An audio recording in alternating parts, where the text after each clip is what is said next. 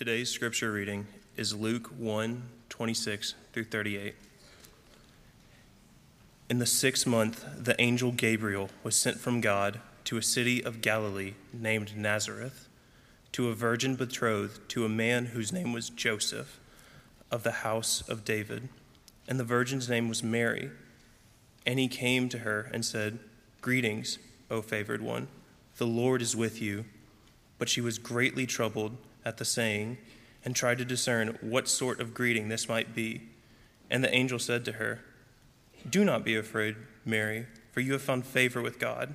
And behold, you will conceive in your womb and bear a son, and you shall call him Jesus.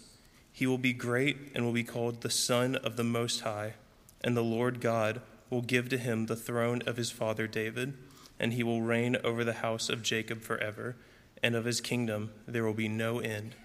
And Mary said to the angel, How will this be, since I am a virgin? And the angel answered her, The Holy Spirit will come upon you, and the power of the Most High will overshadow you. Therefore, the child to be born will be called Holy, the Son of God. And behold, your relative Elizabeth, in her old age, has also conceived a son.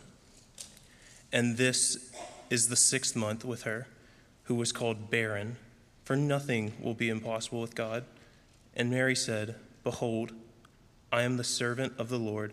Let it be to me according to your word. And the angel departed from her. This is God's word. Thank you, Jeffrey. It is good to be back after spending a few months in Southeast Asia. And we're waiting for the Lord to guide us further when we should return, when the time will be. Uh, during our last trip to Asia, Judith and I were able to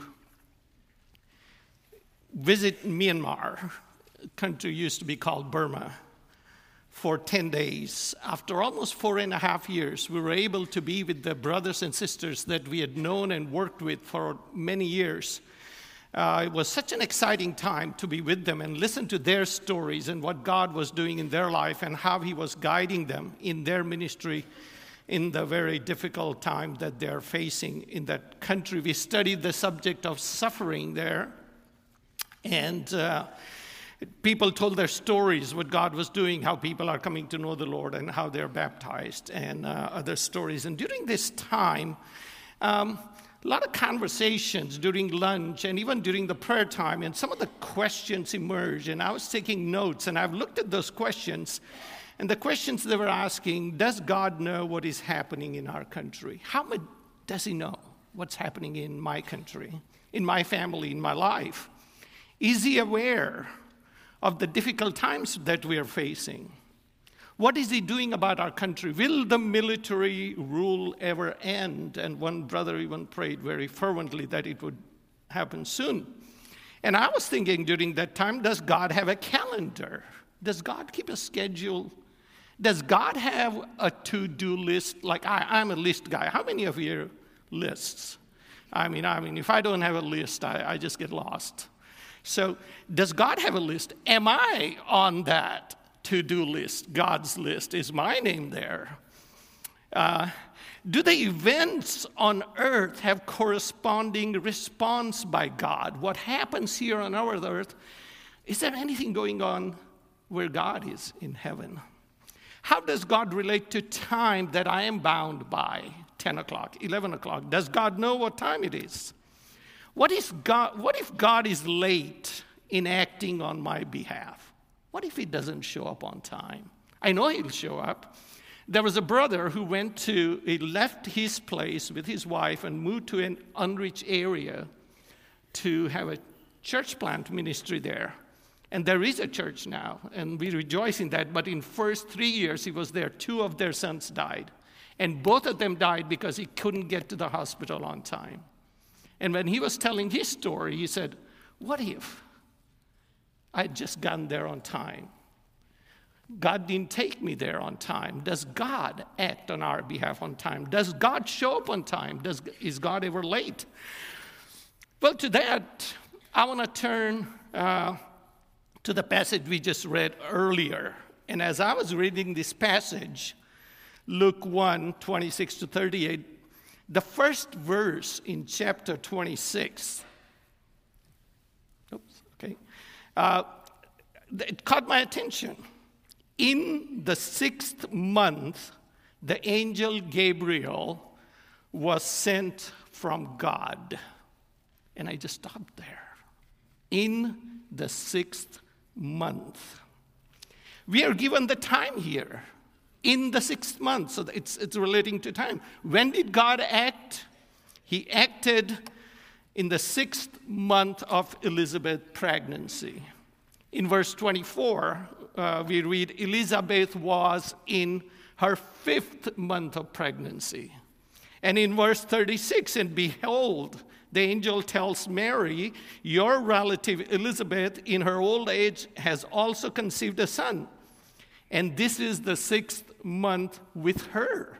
Fifth month, sixth month, six months. Paul, referring to this event in Galatians chapter 4, verse 4, says, In the fullness of time. He uses the word time. I like uh, the translation by in uh, translation message by Eugene Peterson, and he says Galatians 4 4. But when the time arrived that was set by God the Father. So there was a time set by God the Father. The authors of the Gospel of Luke, Dr. Luke and the Holy Spirit, the divine author and the human author, they both want us to know the time when God acted in the sixth month, in the sixth month. Just the right time set by God. In heaven, I believe God was tracking Elizabeth's pregnancy, the event here on this earth, fifth month, sixth month. And so then, in that month, when that happened, God sent the angel Gabriel. In Luke 119, the angel Gabriel himself tells Zacharias that I was sent to you to speak to you. In Luke 126, we just looked at uh, God sent the angel Gabriel to Mary. In both these places, the Greek word is apostello. From that, we get the word apostle, the sent one. And this word is used so many times in the New Testament, along with two other Greek words for the same thought. In John 3:17, the Father sent Jesus. It's the same word. In John 20, 21, peace be with you. As the Father has sent me, Jesus says, even so I am sending you. The same word. John 17, 18, as you sent me into the world, so I sent them in the world. Father sent the Holy Spirit. The sent one, at God's initiative, just at the time determined by Him, a major event was unfolding. The passage we just read that changed the human history. God's eternal plan, the promises were made by God from the very beginning the scriptures we read from the book of Genesis were about to be fulfilled. And let's look at some of these key promises in the Old Testament, see the timing of God. Genesis 3:15, the woman's seed. Numbers 2, 9, 21, 9, the br- bronze serpent. As Moses lifted up the serpent, so the Son of Man will be lifted up. In Deuteronomy 18, a prophet like Moses. In 2 Samuel, David's eternal house. In Psalm 132, David's son will sit on the eternal throne. In Isaiah 7:14, a virgin with a child. In Daniel 7, the Son of Man, the Ancient of Days. In Micah from Bethlehem will come a ruler of Israel. In Zechariah, a king humble and mounted on a donkey. In Malachi, the Sun of Righteousness will rise, and so on and on and on. The people of Israel have been waiting for the Messiah. And all these promises, some understood, some did not. And now is the time, in his time. I can almost see a clock in heaven and going 10, 9, 8, 3, 2, 1, go, Angel Gabriel. It's just like timing of God. And, and God sent his angel Gabriel to visit Mary. And that's the Advent season we begin today. There are two key phrases from this verse, and then we'll move on. In the sixth month, that's the time, God sent. Does God act in his time? Is God ever late? He shows up on time.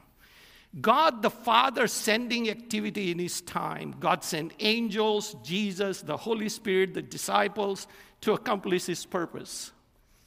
God, in his sovereign will, under his watchful eyes, intervened in his time, not late at all.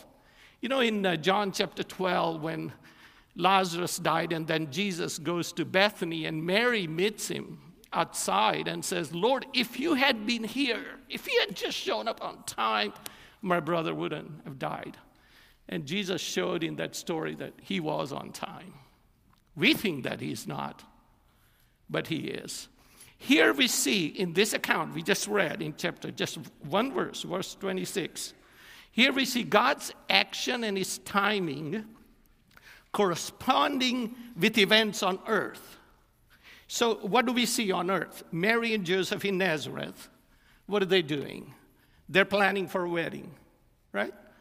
And dreaming of their life together as a couple. They were legally pledged to be married. Their families knew about it, their communities knew about it. A very busy time for them here on this earth. But what's happening in heaven that they're unaware of? There's conversation about another plan impacting the entire human history, all nations. God is assigning the angel Gabriel a very important task and invited Mary of Nazareth, Mary from Nazareth, to participate in his plan. Do you see the events on this earth and events in heaven? And God somehow corresponds that and comes to happen on time. Human and divine engagement. And so that's what we see in this passage. In the sixth month, God sent the angel Gabriel. In the sixth month, the time and sending activity of God. Let's continue with the passage. Then says, uh, verse 28 for nothing will be impossible with God. So we'll take away, this is take away from this passage. An angel came to her and said, Greetings, O favored one. And uh, Mary is afraid, and the angel says, Do not be afraid, Mary, for you have found favor with God. You are God's sovereign choice. Do not be afraid. He said, You'll bear a son, he'll be great, be called the Son of the Most High. The throne of his father David he will have. He will reign, and of his kingdom there will be no end. We can have seven sermons just from this one verse.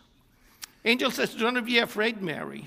A very uh, normal response from Mary. You have found favor with God. You are God's sovereign choice. And what was Mary's response? And Mary said to the angel, How will this be since I'm a virgin? I am not so naive, angel. I know how the babies are born. I have not been with a man. This has never happened, or I've never heard of it ever happening in the hum- all human history. And the angel, angel gives her a response. The Holy Spirit will come upon you, and the power of the Most High will overshadow you. And he ends with these words For nothing will be impossible with God. Yes, Mary, I understand that you don't get it, but God can do this through the power of the Most High, through the Holy Spirit. And he gave an example. He said, Your relative Elizabeth, in her old age, also conceived a son, uh, also has conceived, and this is her six months. For nothing will be impossible with God. And then Mary's response Let it be to me according to your word. Verse 38. And Mary said, Behold, after Mary heard that, for nothing will be impossible with God, Mary says, Behold, I am the servant. Immediately, I could just see her, you know, like the Japanese people do, bowing her head. Behold, I am the servant. The word is doulos, means a bond slave of the Lord. Let it be to me according to your word, Mary says. In the New American Standard, may it be done to me according to your word. May it be done. I'm your servant. May it be done according to your word. A well planned wedding in the anticipation of married life, plans all set, and suddenly God stepped in and interrupted her life, his life, and their plans. So, well, while Mary and angel, there is this conversation going on, the passage we read. Well, what about Joseph? When did Mary tell Joseph? And how that would have gone? I wish somebody had videoed that. Their date and, you know, and just videoed everything and all of that. We're not certain when she told Joseph, but she must have been pregnant when she revealed this to Joseph. Maybe on their next date to discuss the wedding plans, you know, maybe that's when it happened. And Mary must be thinking, How will I tell Joseph? Will he understand? Mary may not have looked very excited or happy. She may have been in trouble, and Joseph would have said, Mary, what is wrong? Are you not feeling well? And then Mary says, Joseph, I need to tell you something very important. I'm pregnant.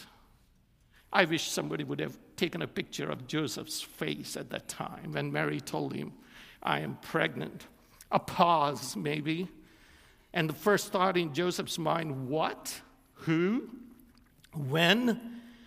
Mary must have explained her encounter with angel and told Joseph this story. However, Joseph's decision was made. Joseph, after this conversation, he said, I would quietly divorce her. And here is Joseph's resolve, it says in uh, Matthew 18 and 19, chapter 1. Now, the birth of Jesus took place in this way when his mother Mary had been betrothed to Joseph. Before they came together, she was found to be with child from the Holy Spirit. And her husband Joseph, being a just man, unwilling to put her to shame, resolved to divorce her quietly. So on this earth again here, now let's look at it. Here's Joseph and Mary. They're discussing. Mary tells him that she's pregnant. Joseph is kind of, she's a nice girl. I love her very much. And I'm not going to drag her before the community and accuse her of adultery and maybe possibly stoned to death. That's a pretty serious offense in their culture. And he loved her very much she, he decided to break off this engagement quietly. He said he resolved to divorce her quietly. It's almost like divorcing once in that culture, um, such arrangement is already made. But in heaven, there is another conversation. Well, we cannot allow Joseph to do that. No, we're, we're, we're not. We must talk to him directly. We, we got to send another angel to talk to Joseph. So, do you see the events on this earth? And heaven and heaven and earth. So, but, but when, so we read in verse 20, but as he considered these things, so when Joseph is thinking about these things, behold, an angel of the Lord appeared to him in a dream here, saying, Joseph, son of David, do not fear to take Mary as your wife, for that which is conceived in her is from the Holy Spirit. She will bear a son, and you should call his name Jesus, for he will save his people from their sins. Joseph had to have a divine communication and conversation as well. And so he has this dream, and the angel tells him. And so Joseph, uh, I'm glad he did, was told to get married. He agreed their plan for their normal life were altered. And I believe it must have been a small and a quiet and a simple wedding, but nonetheless, they did get married.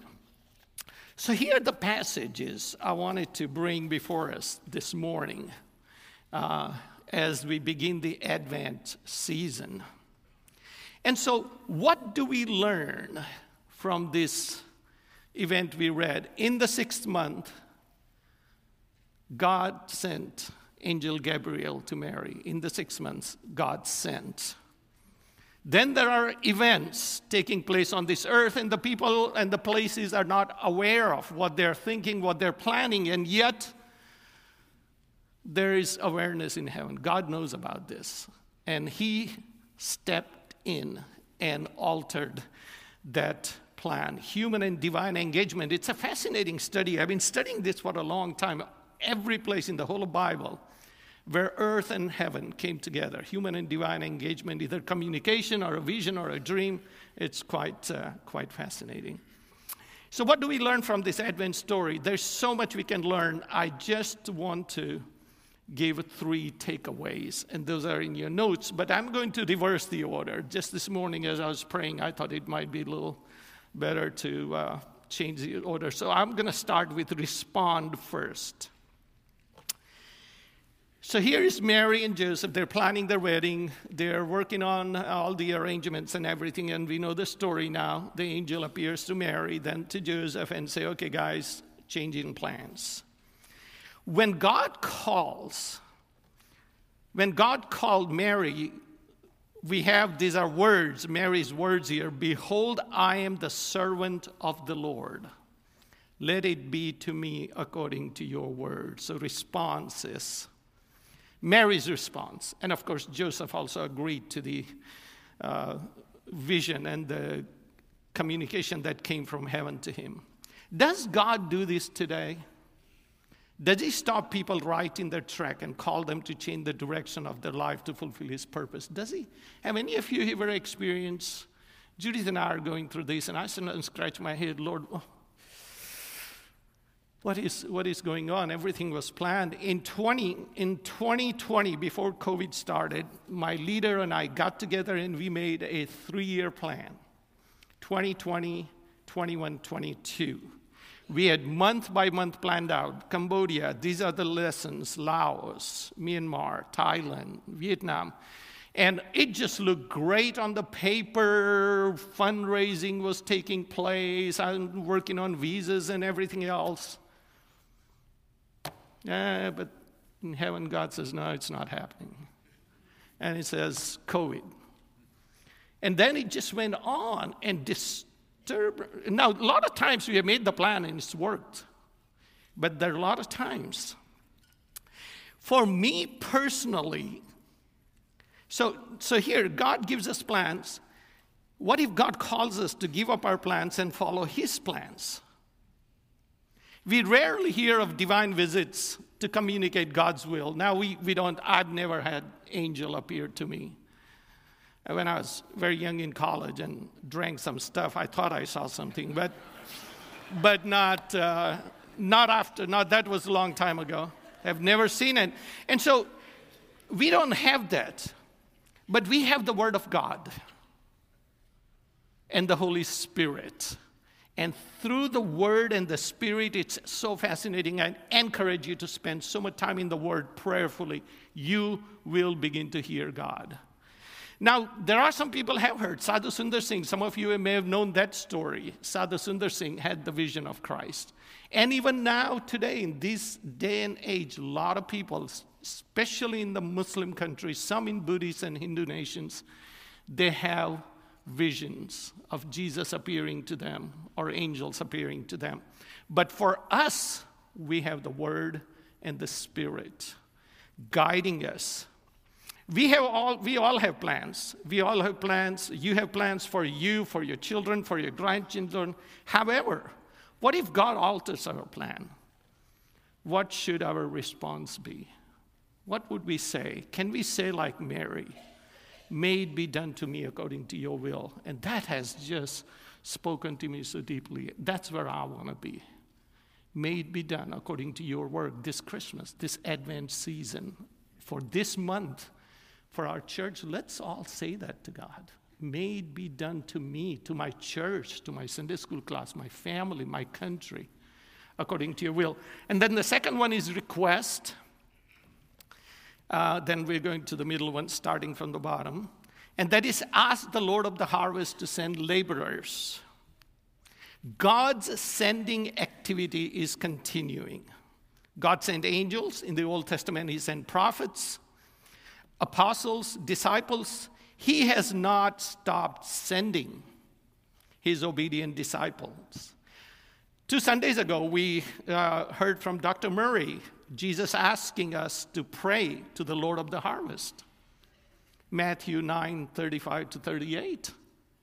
And Jesus was, Jesus is asking us, he was speaking to his disciples and asked to the Lord of the harvest. Father, the Lord of the harvest, is the one who sends in his plan, in his way, in his time. And and so we need to pray. Now, how does prayer and God's sovereign will coming together? God is going to do what He's going to do on His in His time, and but then why is He asking us to pray?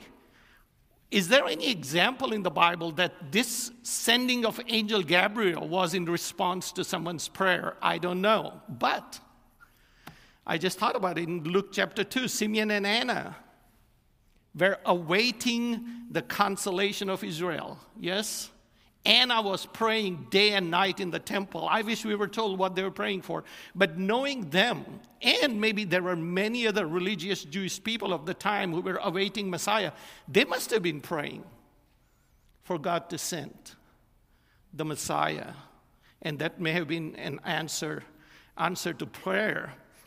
God, I believe, in his divine wisdom, employs human prayer with faith to accomplish his divine plans. God is going to do what he's going to do. But somehow study this prayer and God's sovereign will. That in his divine wisdom, he employs our prayers. So, what is our responsibility? All all answers lie in God's domain. God is going to answer prayers as He wishes, and He's going to do that's under sovereign will. But we are asked to pray. We are asked to pray. So we need to pray to the Lord of the harvest. A very quick story. In, in Myanmar, again, a man named, we'll call him Pao. Okay, we call him Pao. Actually, he goes by Pao. Very quick story in his teenage years, or just when he has turned 20, 21, some of his friends told him to go to another country in Asia and work as a refugee worker or migrant worker. So he went there. He didn't realize the agent who took him there charged a lot of money, had cheated him, and he didn't have the legal permission. And so he got arrested. Six years he was in this country. I, I listened to his story quite carefully. I've got his pictures. So he's there, he listens to it, and then three out of those six years, he was in the prison. He heard the word of God. He had known a little bit about the gospel in his country from Myanmar where he left, but he heard the gospel. It's a long, fascinating story how God intervened in his life. And by then, United Nations found out about all these refugees, so they took them on and started giving each one little card and permission to leave. Just then, he started to reading Bible and praying and studying and joined the little local church. They spoke the language that he was speaking, and the approval came for him to move to the United States. And he was telling me, he says, just then there was the conflict going on. What do I do? So he is, he's working on it. The agents are working, he's working.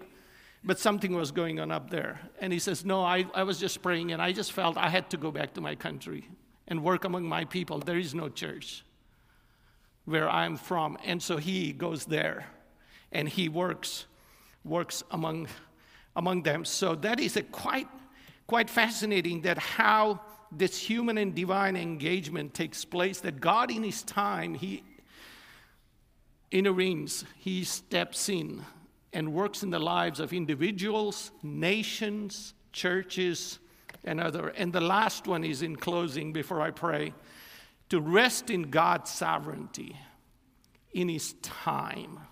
Not only God acts according to His will, but He acts in His time. He is always on time. God is never late.